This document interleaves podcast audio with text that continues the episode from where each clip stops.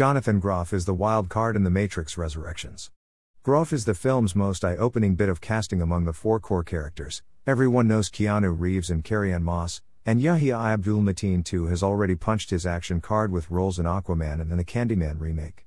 Groff, conversely, is most referred to as the guy from Frozen or, if you're a theater nerd, the guy from Spring Awakening. Which is why he's going to be freaking brilliant. Groff steps in for Satellite Award winner Hugo Weaving as Agent Smith, the antagonist who battles Neo both physically and philosophically in the Matrix universe. Those are some big sunglasses to fill, but remember that Groff is a two time Tony Award nominee, a Grammy Award winner, and recently got nominated for an Emmy Award. He's not coming out of nowhere, film fans just don't know the full extent of his talent yet, and The Matrix Resurrections is where he's going to steal scenes and be a spark plug in one of the greatest franchises of all time. Jonathan Groff is an inspired casting choice. Longtime Matrix fans are already harping on how Jonathan Groff is not Hugo Weaving. But he's not supposed to be. Groff's presence in The Matrix Resurrections is not meant to take anything away from or imitate Weaving. The Lord of the Rings alum was reportedly not able to reprise the Agent Smith role, requiring the Wachowskis to find another villain. It's an example of character and story decisions being changed due to production factors, in this case, an actor's unavailability, which happens all the time in film and TV. Fans don't often consider these practical elements, because they don't have to, they're focused on the finished product. But with that vacancy in mind, recasting was the most sensible option for the Wachowskis. The Matrix mythos is so tightly wound that deleting Agent Smith wouldn't have made sense. It would have also necessitated the creation of a wholly original antagonist for Resurrections, and sci fi franchises in particular have a terrible track record with that approach. One needs to only look over at James Cameron's Terminator franchise, which tried to follow up the success of Terminator 2, Judgment Day's T 1000 with a series of pale imitators. So if you have to keep the Smith character, the absolute last thing you want is someone who's in any way close to Hugo Weaving. That becomes insulting as it seems like the movie is just trying to get a discount version of Weaving. And it immediately invites the kind of comparisons that Groff is enduring now. The best thing you can do is go completely in the opposite direction. Find someone who is drastically different from their predecessor, because if that person does their job correctly, they're going to give viewers something new to talk about and add something to the established character. And there's not a farther distance from Hugo Weaving's state and intense performances than the boundless energy and incredible personality of Jonathan Groff. On the surface, Groff is the anti Agent Smith. But that's exactly why he meshes perfectly with what The Matrix Resurrections is about. Jonathan Groff has the perspective to reinterpret Agent Smith. Where Jonathan Groff is really going to show his skill in The Matrix Resurrections is in how he reinvents the character of Agent Smith. Just because the character isn't human doesn't mean he can't have character development, in fact, that makes it even more critical. Playing a non human character limits a performer's skill set. They can't rely on the usual range that they would in portraying a person, like getting a big angsty scene to showcase their inner turmoil. In fact, they're often asked to suppress those emotions and the physical behaviors that they would ordinarily utilize. But the most creative actors find ways to animate an inner life despite those limitations so that the audience can still engage with the character. Groff has the exact skill set for this challenge. His performance in the Netflix series Mindhunter makes him perfect to play Smith. His character Holden Ford learned how to suppress his emotions in order not to be read by serial killers, meaning that Groff had to keep a cool stare and a monotone going in several lengthy scenes. Yet, despite that relative lack of reaction, he was still able to communicate what Holden was thinking and feeling to the audience streaming at home. He's an incredibly thoughtful actor, often saying more with subtleties and small choices than with the dialogue that's provided for him. He's so present in the moment that he brings more than is ever on the page. As for that dialogue, Matrix enthusiasts know Agent Smith will have a monologue somewhere about humanity. Mindhunter prepped Groff for that one too, with those long scenes closer to small two hander plays, or when Holden was instructing a room full of people about hostage negotiation. He can make mouthfuls of complicated dialogue flow naturally. And at least from the trailers, this movie has given him some space for the pithy one liners he's proven to be good at. Providing Smith with Groff's appealing personality will not only make him more interesting, it'll make it more satisfying when he, hopefully, gets what's coming to him, because the audience will either be sad to say goodbye to a great villain or they'll love to hate him.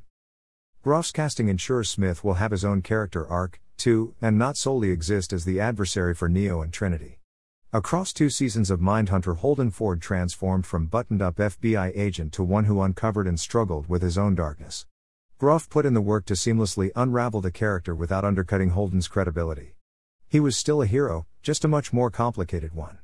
In Matrix, Groff gets to go the other way. He's starting with the evil foundation that Weaving laid so well, and then because he's so genuine and so charismatic, he has the capacity to build the character up a bit. What if Smith's built a whole life of his own that watchers get to learn about? What if we start liking this guy? The most memorable, and dangerous, villains are the ones who are humanized. If anyone can dig that out of Agent Smith, it's Jonathan Groff. The Matrix Resurrections needs to bring something new to the franchise after this many years away, and the oversaturation of other sequels and reboots. Movie fans are burned out on this trend, wary of franchises that should have ended by now, but also getting their hopes up. Groff and Mateen are the two fresh faces who can inject new adrenaline.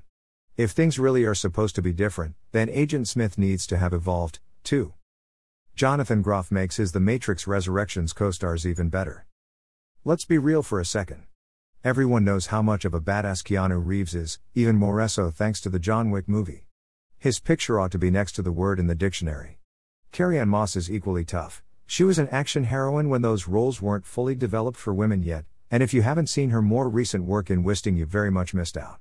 Playing Agent Smith means not only being able to hold one's own opposite these two clear stars of the Matrix franchise, but being capable of actually threatening them. Heroes are only as good as the villains they battle. If the audience doesn't believe that they're in legitimate danger, then there are no stakes and there isn't a movie. This goes double in a sci fi movie like the Matrix films. If you're talking about the fate of the entire human race, then you'd better have an appropriately lethal villain up your sleeve. Even better if that villain is able to make the audience feel they ought to be scared. See again, the T 1000. This is tripled up for the Matrix Resurrections. Smith and whatever the frack he's up to has to be so great that it pulls Neo slash Thomas Anderson back into the Matrix. He has to be fearsome enough to upend Neo's entire existence. And we have to believe that Groff can legitimately brawl it out with Reeves, who has an almost mythological reputation himself now for kicking butt. He's the new Chuck Norris, in a movie where fans are going to expect top notch fight scenes. But Reeves has already publicly praised Groff's fighting ability. The Hamilton Alum earned the nickname the Savage despite never having done an action movie before. A moniker like that, and an endorsement from the person who knows what it takes best, speaks volumes about Groff's physicality. His being new to the genre will work in his favor, too, when you see an established action star, even though the movie is different, you generally know what to expect. We know that Dwayne Johnson will smash people and that Jason Statham has a certain fighting style. We have zero idea what's coming from Jonathan Groff, and that's going to be part of the fun. Groff is also going to give Reeves something fresh and unpredictable to play against. The Matrix Resurrections trailers have already teased one moment between their two characters, where Groff's version of Smith is presented as a friend to Thomas Anderson before being revealed for what he is. How will Neo react to that kind of betrayal? To a bad guy who wants to kill him with kindness? It's a lot more layered than Reeves squaring off against more of the bog standard, doom and gloom action movie archetypes. Smith's character has so much more material to mine in Resurrections, more so than any of the other three main characters. Because of what he is and how he's reintroduced, there are so many possibilities with him. There are certain questions that have to be answered why is he even here? Was he rebooted when The Matrix was rebooted at the end of Revolutions? What does he think of his new form? Just because he may have chosen it as part of a calculated strategy doesn't mean he doesn't have thoughts on it. Smith always has thoughts. We know from past canon that he learns from Neo, and he's got to have a lot to say about current states of technology and man, if Resurrection's future makes reference to anything that's happened in the real world within the last five years. To return to the Terminator comparison, the mistake that most of the subsequent sequels made was to assume that the T 1000's appeal was only in his liquid metal superpowers. They kept trying to make similar or better versions of that character, with Terminator Genisys flat out introducing a new T 1000, played by Lee Byung Hun. Those groundbreaking special effects were just part of what made the character both fearsome and awe inspiring. The rest of it was Robert Patrick's performance, he made the T 1000 unsettling when he was just existing. He also gave the character a real curiosity, as if he wanted to understand his mission and not just execute it. That's the same inquisitiveness Smith refers to at the end of the Matrix Revolutions when he says that Neo taught me the purpose of all life. The difference is Smith gets to come back and keep learning. Groff bringing his own unique set of skills and way of looking at the world to a villain who's so sharply drawn means the character has to adapt to him, not just the other way around. He's too different not to leave his own fingerprints on the role. And that means Reeves and Moss can't approach Smith the same way either.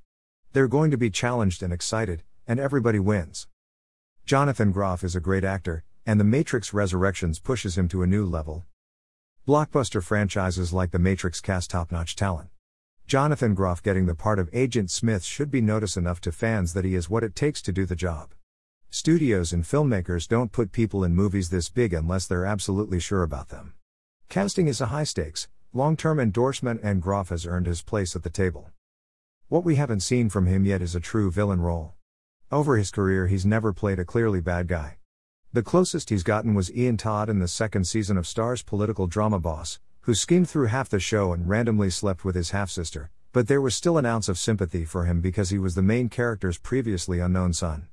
Plus, the writing of his story arc was uneven enough that you felt bad he was even in certain situations.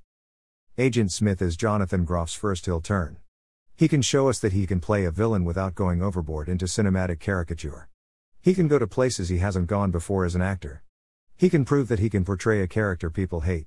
This is one of the rare areas of character development he hasn't explored yet, and from an acting standpoint, that makes Matrix 4 that much more intriguing.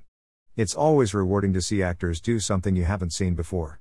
We want things that are new and bold, and Groff is both in this role. And as we've just discussed, this is his first action film. Groff is unlikely to break out the heavy weaponry and go full strike back in the future, but it's another new experience for both him and us.